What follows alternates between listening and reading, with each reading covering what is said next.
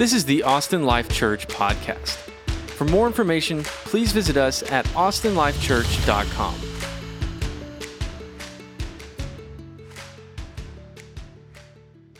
Hey, good morning, friends, family, countrymen. Um, so glad that you are here with us, Austin Life Church. Um, if you haven't heard, uh, our mission statement is to lead people to life in Jesus. Um, we, we are convinced that uh, as people, we're all wanting to make the most out of life. Um, and we, we believe that that life is found in knowing and, and loving and trusting Jesus and in surrendering our lives to Him and His way. And so that's that is the sole focus that we want to have as a church is to um, help people know and, and find life in Jesus. Um, we also believe that at some point in life, um, we have really, it's, it's a, many times in life where we're going to have the choice of, of letting go of one thing in order to grab onto another. Um, you can only hold tightly to one thing at a time. I realize there's two hands. I get that, but but just roll with me. You can only really hold. I can only hold tightly to one thing at a time. I can't hold tightly to something else at the same time. Um, there's a story that you've probably heard uh, on how um, old old hunters, or I don't even know, you know, trappers uh, would catch monkeys. Um, and, and, monkeys were very elusive and, and quick creatures, and so they, they came up with this creative way to catch monkeys. That if you take a, a jar um, in which the, the, the opening of the jar was big enough for them to put their, their hand in, um, and you put something in the jar. I have candy in this jar because I like candy. You put something in the jar that is enticing to the monkey, that they'll grab hold of it, but now with a fist, they can't they can't get their hand out of the jar. And so the monkey's left with a choice. Do I let go of what this enticing thing is inside the jar and thus free to go live life again? Or do I hold on tightly to what it is in the jar and, and, and that now has control over me? Um, and so they found that they could do that with monkeys and they they were so enticed by what was in the jar that they would just hold on and, and just stay there because they couldn't get their hand out without letting go of what was in the jar. And, and so here's the deal we, we can only hold tightly to one thing at a time. There's only one thing at the top of our lives that matters most. And in order to hold on tightly to something else, we're gonna have to let go of that if we wanna grab on to, to something else. Uh, this is the question in Acts 19, uh, which is where we are today, Acts chapter 19. This is the, the question that comes to the, the people in Ephesus is, will you let go of what you're holding on to in order to grab hold of and hold on to Jesus?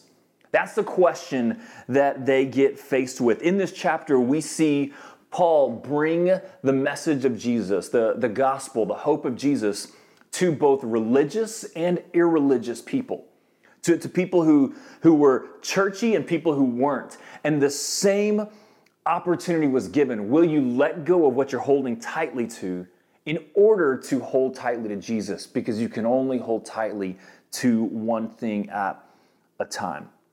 So, starting in Acts chapter 19, um, want to start reading together. It says in, in verse 1 it happened that while Apollos was at Corinth, Paul passed through the inland country and came to Ephesus.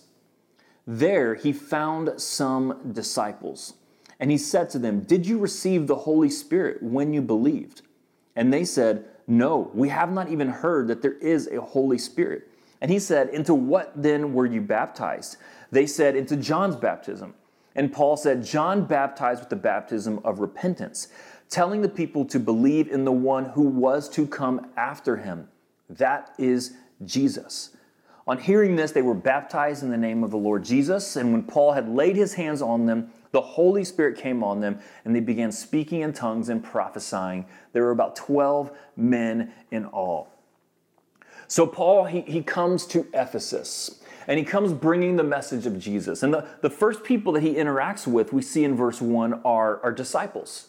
Uh, disciples are simply devoted learners and followers. We're, we're all disciples of, of something, of someone. We're, we're learning and following their way, we're following that pattern. Um, in, in this case, we see from verse 3 uh, that they were baptized into John's baptism. So they were, they were disciples of John the Baptist. Uh, John the Baptist came before Jesus and, and was teaching people of, of, the one to come, and they, they followed John's ways. So we can deduce from this that these disciples were, were religious people. John the Baptist, he knew his Bible, he was raised in the way of knowing the Bible. They were religious. They, they most likely went to church and worshiped and, and were moral and upright people. Yet, Paul interacts with them and, and realizes that while they have a, a real and sincere faith, their faith is in the wrong thing. They're, they're disciples of the wrong person. They're trusting in the wrong thing. Verse, verse 2 is what, what stops me initially. So he, he finds some disciples and he says to them, Did you receive the Holy Spirit when you believed? Now, why would Paul ask them this question? All right, like, I've never asked anybody that question. I've never been asked that question. Have you been asked that question? Have you, like, uh, why, why would he ask that question? Did you receive the Holy Spirit? Take a second and, and ask yourself that question. If someone came up to you today and asked you, did you receive the Holy Spirit when you believed? What would you, what would you say? Do you have a confident yes or maybe or like them, no? What would you say to that question? So I was just wondering, why in the world would Paul ask this? This is the only time he's asked this question. We've not seen him ask this question to other disciples. Why is he, he asking this? It's tough to speculate exactly um, what is, is going on, but but what the Bible teaches is that when someone truly trusts in Jesus, that the Spirit of Jesus comes and literally indwells them.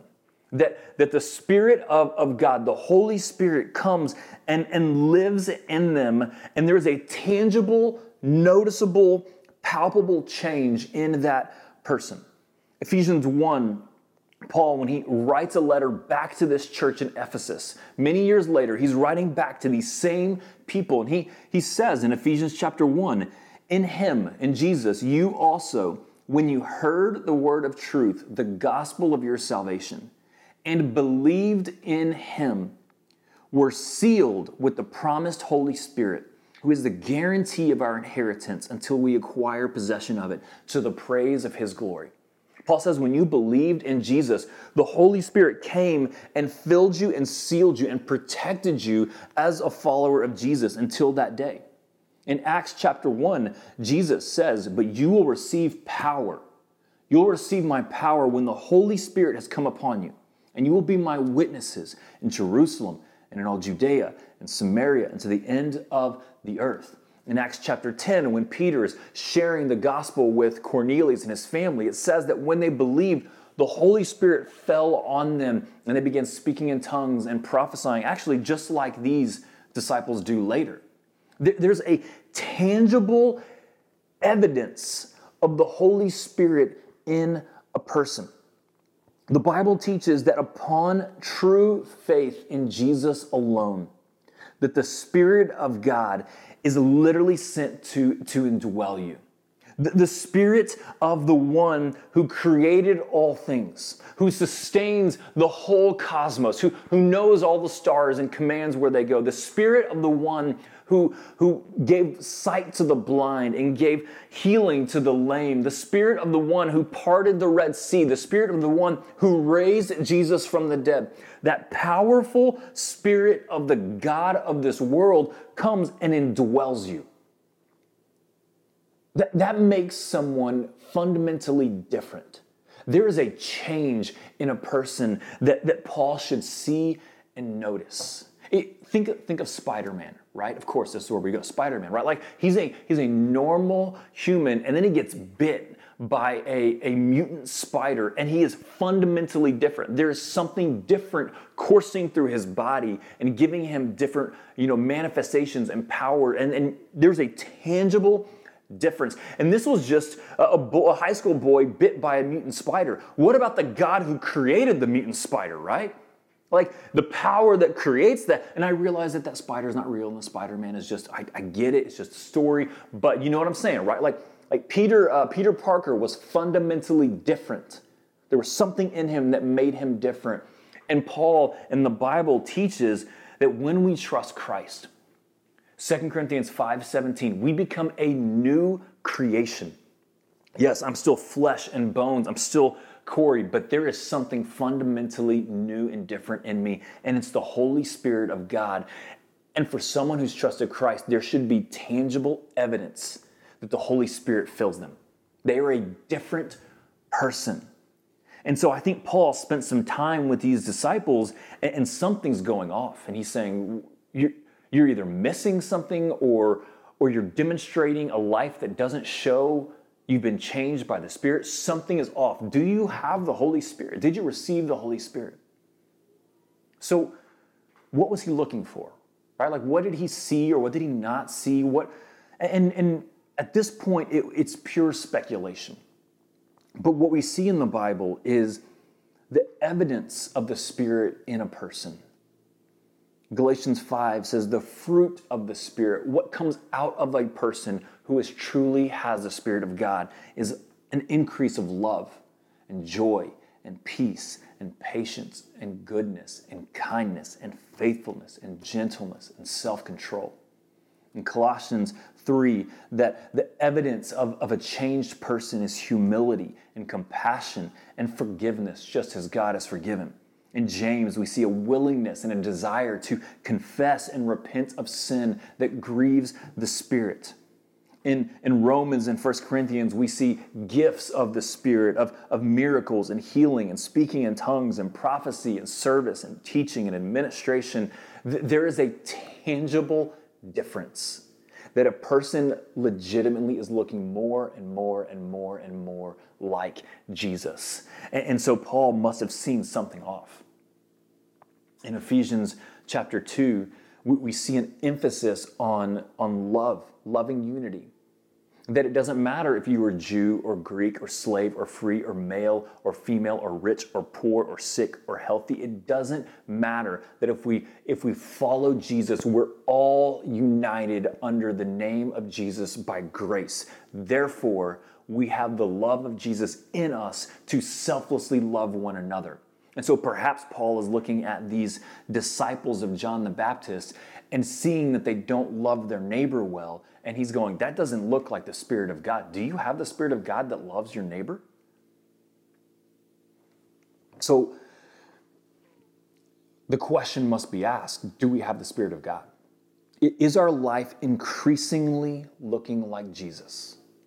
Would we say that, that love is greater, joy is greater, peace is greater, that, that those things of, of the holy living God in us by His Spirit, that we are tangibly, noticeably, different. That's the evidence, the marker of a true Christian. And Paul, he's like, Whoa, hold on. Do you have the Holy Spirit? Did you receive the Holy Spirit when you believed? And they said, No, we've not even heard of the Holy Spirit. So then Paul follows up with the next question in verse 3 What were you baptized into? And they say, Into John's baptism. Baptism is a public declaration and a picture of a person's faith. Based on a person's baptism, what they believe about baptism will tell you a lot about their faith, what they believe or who they trust in. It's, it's, a, it's a story, it tells what their faith is. So, some baptisms today are a means to remove original sin.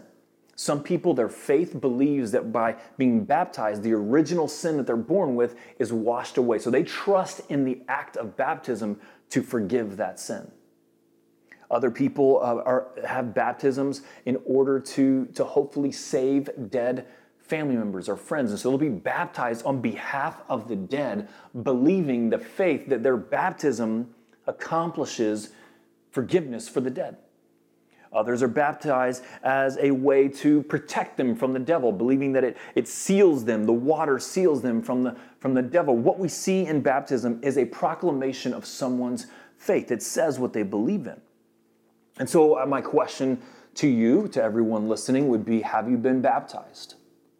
If so, into what? What, what does your bapti- baptism say that you believe in and trust in? If you haven't been baptized, why not? What's holding you back? The New Testament, Jesus says, Go and make disciples, baptizing them in the name of the Father, Son, and the Holy Spirit. The New Testament doesn't recognize a person who claims to be a Christian and has not been baptized. It, it, it, doesn't make sense. It would be like a person believing in Santa Claus yet not practicing, you know, gift sharing on Christmas, right? Like they'd be like, that doesn't make sense. S- someone in the Bible who says, I'm a Christian but hasn't been baptized in the name of the triune God, it doesn't make sense. And so if you call yourself a Christian but you haven't been baptized, the Bible would ask you why. What's that doesn't make sense.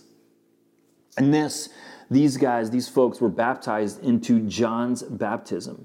Uh, this is John the Baptist, and he baptized, it says in verse 4, he baptized with the baptism of repentance, telling the people to believe in the one who was to come after him. And so people would come up to John and they would say, I want to be baptized. And he would say, Why? And, and he, they would say, Because I believe that there's a Messiah coming, that there's a salvation coming that will forgive me of my sins and make me right with God. They are repenting from being saved by their works, and they're trusting that, that one day a Messiah will come that they will trust in who will forgive their sins and make them right. So John's baptism was looking forward to a coming Messiah. So look, it had great intentions. John's baptism had good intentions. It had a heart of faith and repentance, but it was looking forward to the coming Savior. And the problem with John's baptism at this point is that the Savior had come. So they were still looking forward to a Savior, and the Savior had already come and lived and died and risen from the dead. They didn't know that the baptism they were looking for was a baptism in Jesus. And so they were still waiting and looking. So when they were baptized in, in, in John's baptism, they, they, they believed, they were dipped underneath the water, believing that one day their sins would be washed clean. And yet, a baptism in Jesus' name says that they believe in faith as they're dipped underneath the water. It's a picture that their sins already had been washed clean by the work of Jesus. So there's a huge difference in the two baptisms. One believes one day they'll be forgiven, the other believes that Jesus already came to forgive and they're already forgiven. So there's a huge difference there. Now, you may ask, well, what's the big deal, right? Like, these disciples had good intentions. They were baptized, they, they repented, they had good intentions, their heart was good. They just they just didn't know that Jesus was the answer. They just didn't they just didn't know. No one had told them yet. So what's the what's the harm? What's the big deal? I took a test once in, in high school, a math test, and math was always a strong suit of mine. Um, and so I went into this test expecting to, to ace it. I was like, I, I got this, you know, it's gonna be 100. And I took this test. When I got the test back, I got a 95. I got two problems wrong. So I, I, went up to the teacher and I said, Hey, like, I see that, that you marked these wrong and I, I get it, but I, I really tried. I had good intentions. I, I, I wanted to get 100. I believed that, that I could. I, I, I, had good intentions. I really wanted to. I just got them wrong. Can we, can we just give me credit for it? And she was like, No, you got it wrong. You see, wrong actions with good intentions are still wrong actions. So just because they have good intentions, it's, it, it doesn't carry any weight unless it's followed up with the right actions, with the repentance that shows true faith in the right object, Jesus. And that was the problem here. They had faith, a real faith, but it was in the wrong thing. They believed the Messiah was coming, but they didn't know that Jesus was that one. They believed that they could be saved and forgiven, but they didn't know that Jesus came and did everything necessary for their sins to be forgiven. They didn't know that Jesus lived the perfect life they were supposed to live. They didn't know that Jesus, then, as the perfect sacrifice, died on the cross to take all of their sins away. They didn't know that Jesus was buried so that their sins could be buried as well. They didn't know that Jesus rose from the dead so that they could be given the new life that Jesus has. They were looking forward to that coming Savior, but they didn't know that Jesus was the one. And so their faith was in the wrong thing. They had good intentions, but it was in the wrong place. And so Paul tells them, no, no, the answer is Jesus. That's what you're looking for. That's where the answer is. And they hear the gospel of Jesus and they place their faith in Jesus and then they're baptized in the name of the Father and the Son and the Holy Spirit. They're dipped underneath the water as a picture that their sins have been buried with Jesus. And they come out of the water as a picture that just as Jesus rose from the dead and is living, they are a new creation and they are going to live in Christ as well. And the Holy Spirit comes on them and they are transformed and changed. So my question here, right? These are religious people. These are, these are good intentioned people. It's a theme we see in Acts.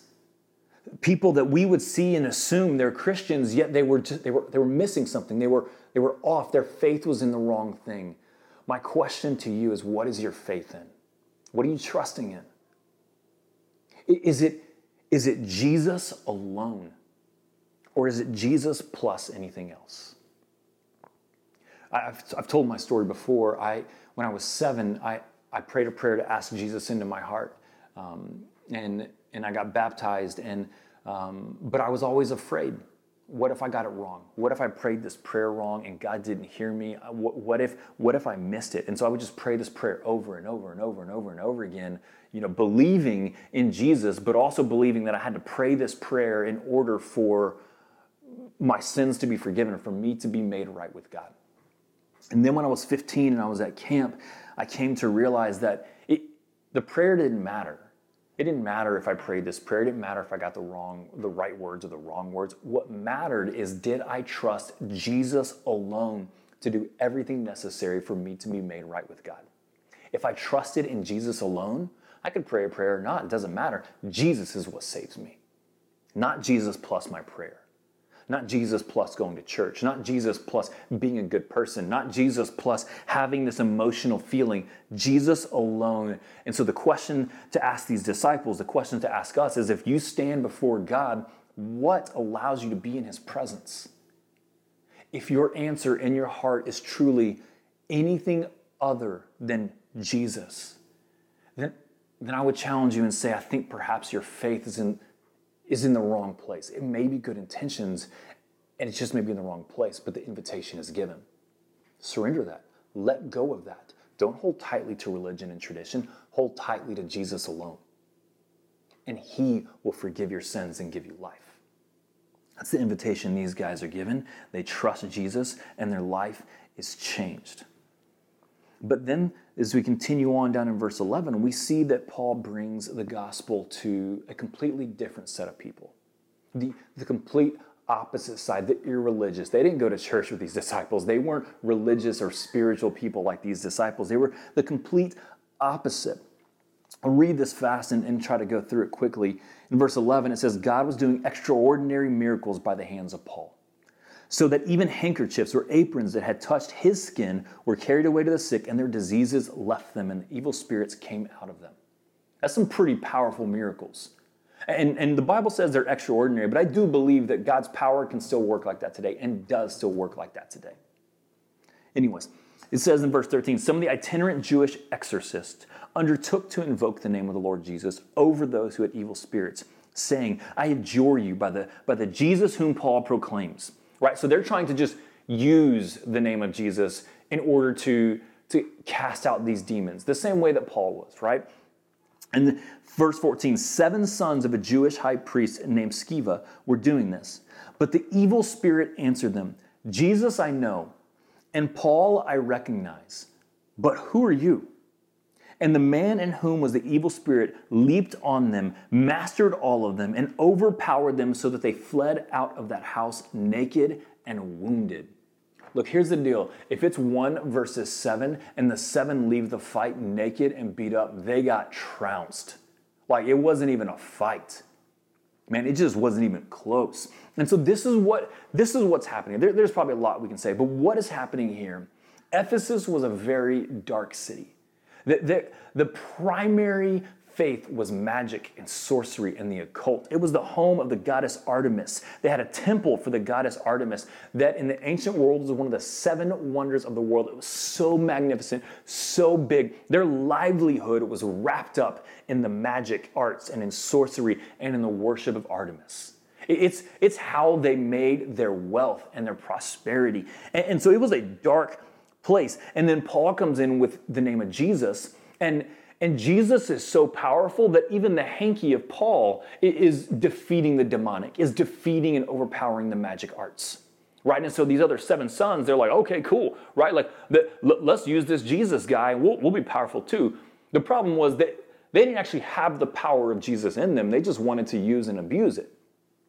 And so there's a huge difference between the power that's in Paul, the g- tangible presence of Jesus, versus these other people who are no different than using magic arts and spells and sorcery. And what the people of Ephesus are seeing is that this, this person of Jesus, the Spirit of God in these people, is greater than everything else they had trusted in everything else they had devoted their lives to, that this Jesus is greater, that he's bigger and more powerful, and perhaps their faith, what they've been holding tightly to, was the wrong thing as well.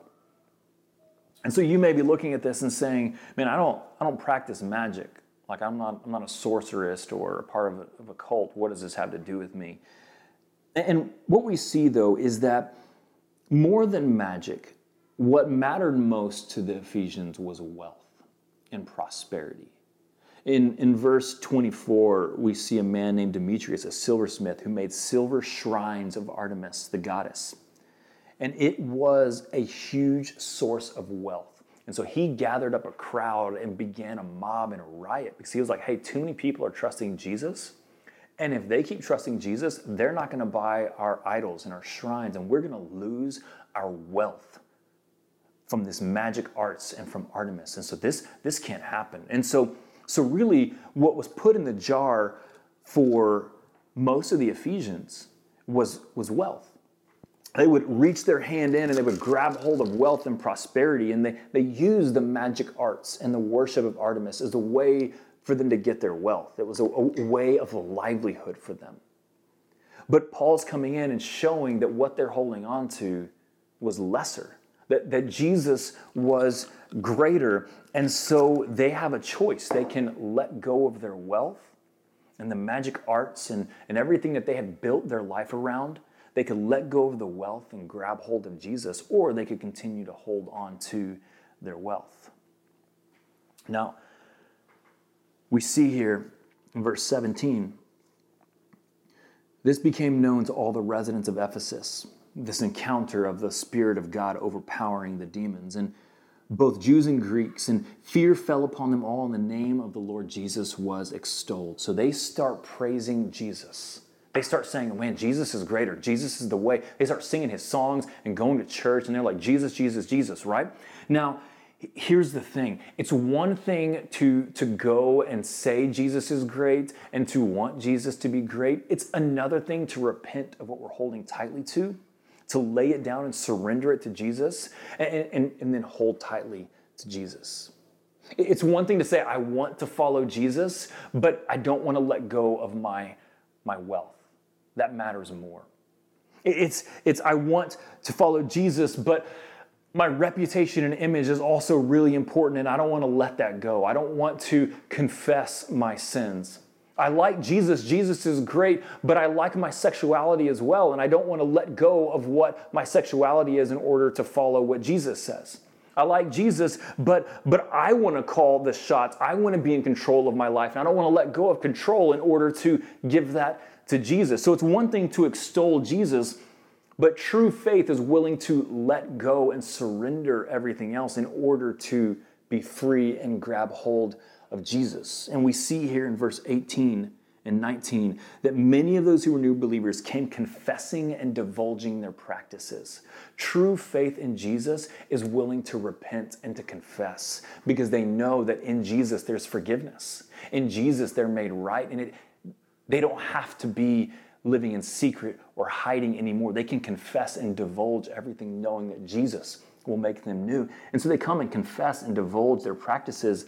And a number of those who had practiced magic arts brought their books together and burned them in the sight of all. And they counted the value of them and found it came to 50,000 pieces of silver. So they're holding on to these magic books, to the magic arts, because in this magic and in this sorcery and this occult is where they have their wealth.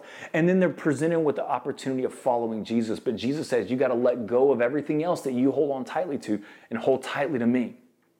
I've got to be what matters most. And they evidence their faith by repentance, by letting go of their books, and they come and they burn their books of incredible wealth and value 50,000 pieces of silver. Now, now, you and I don't don't operate in pieces of silver much. So it's like, well, was that a lot? Like, what did they did they surrender a lot? Two points of reference. Judas betrayed Jesus for 30 pieces of silver. 50,000 pieces of silver would equate to, in that day, about $7 million. They're literally burning their wealth and prosperity. They're surrendering all because they've seen and believe that Jesus is better. It's no problem to surrender and to let go when we truly believe that Jesus is better. It's no problem to lay down our, our preferences, what runs deep within us when we believe that Jesus is better and that He will make everything better, anyways. It, I'm not saying it's easy. I'm not saying it's this simple, oh, flip a switch. You know, yeah, I'll lay it all down. I'm, I'm, done with all that, right? Like there, there's going to be a challenge with something that runs deep, but but there's a willingness and a joy and a surrender to let go. I mean, it might have been tough for them to bring their books and to throw them on the fire. It's a lot of money and a lot of wealth. It's what they spent their life believing. It ran deep. But when they see the value of Jesus and they see that He is better, true faith, I mean, it may be a challenge, but it believes that Jesus is better and it lets go and surrenders. And so we've got to ask the question is there anything that we are not surrendering to Jesus? Is there anything that we are holding tightly to? Because if so, and we're unwilling to surrender it, then we can't hold tightly to Jesus. We can't find the life in Him. We've got to let go of that and then find life in Jesus. So we want you to ask that question. Is there anything you're unwilling to surrender? Your, your career, your future and dreams, your sexuality, your wealth, your tastes and appetites. What we see here is that Jesus is better. He's going to be better. He offers eternal and abundant life that far outweighs the value of anything else. So we see that many here trust Jesus. And if you want to continue to read Acts 19 uh, as you keep going, you see Demetrius form this mob and, and this riot, and some don't. Some hold tightly to their wealth, they're unwilling to let go. And the Bible says that they will miss the eternal and abundant life that comes through Jesus. So we're here in 2020. Maybe we don't practice magic, maybe we do. But it's the same. I think there's many people listening today who have held tightly to religion their whole lives. And the invitation is to let go of religion, tradition, and just hold on to Jesus. Yeah, that we're going to be religious. We're going to follow Jesus in, in worship and in the Bible and, and in practice. But our religion is not what saves us. The fact that we were born into a Protestant family or a Catholic family or a you know we, a religious family that doesn't that doesn't save us. The fact that we do religious it doesn't save us. Only Jesus removes our sins. Only faith in Him and surrender of our lives to Him removes our sins and gives us life. Have you been baptized to demonstrate that faith as an act of obedience to say that your faith is in Jesus? Are there things that you're unwilling to let go of? that what's kept you from a life with Christ is that you're unwilling to surrender something in your life, a part of your life. And if you're a Christian, it doesn't mean that, that we don't grab back hold of things. Just because we've let go and surrendered to Jesus, that, that jar, that temptation, that enticement is still there. And there's times where we go, I want to I want to call the shots and be in control of my life. I want to be prideful. And we grab hold of this again, and, and Jesus is saying, No, don't do that. You've tasted, you've seen, you know, let go. We want to grab hold of our preferences. We want to grab hold of what feels good and, and seems good to us. And, and the invitation is to surrender all because Jesus is better. Life with Him is better. And, and I realize that it may not feel that way right now. It may seem daunting and uncertain. It may feel like you're in the shadow of death. But the promise of the Bible that is true and good is that green pastures and still waters only come when the true shepherd of Jesus leads us when He leads us to that place,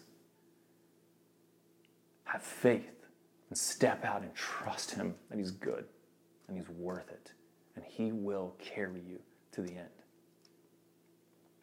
We see the city of Ephesus, it, it changes and becomes a major stronghold for Christ. I believe that can happen in our city today, but only through Jesus only by proclaiming the gospel, by truly surrendering all to Him and to loving Him. Would you repent? Would you, would you lay down anything?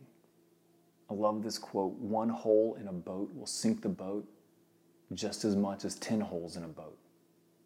It may just take a little longer, but it'll still sink the boat. Don't hold tightly to anything. Let it go. Trust Christ, surrender to Him. Let's pray. Father, we believe that you are here and present, and you're in our living rooms, you're in our um, kitchens or outside, wherever we are listening to this, God, you are present. And um, Holy Spirit, would you speak to us? Open our ears to hear your word, your voice, hearts to believe, trust you wherever you are right now, I want to take, I want to invite you to take a minute. And would you push aside the distractions and everything else going on? Would you take a breath and fix the, the eyes of your mind and your heart upward towards heaven? And just listen for God. Ask Him to speak to you, to reveal to you anything you may be holding on to and to give you the strength and the faith to trust in Jesus alone.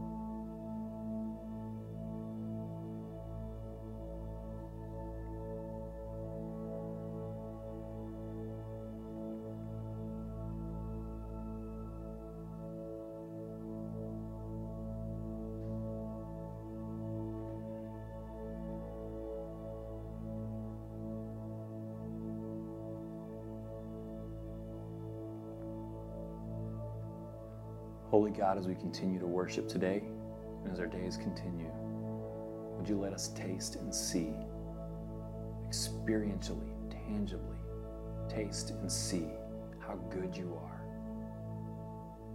So that the things of this world will lose their flavor because we've tasted something better. Thanks for tuning in to the Austin Life Church podcast. To help support us, please take a second to rate and review us on iTunes and visit us at austinlifechurch.com.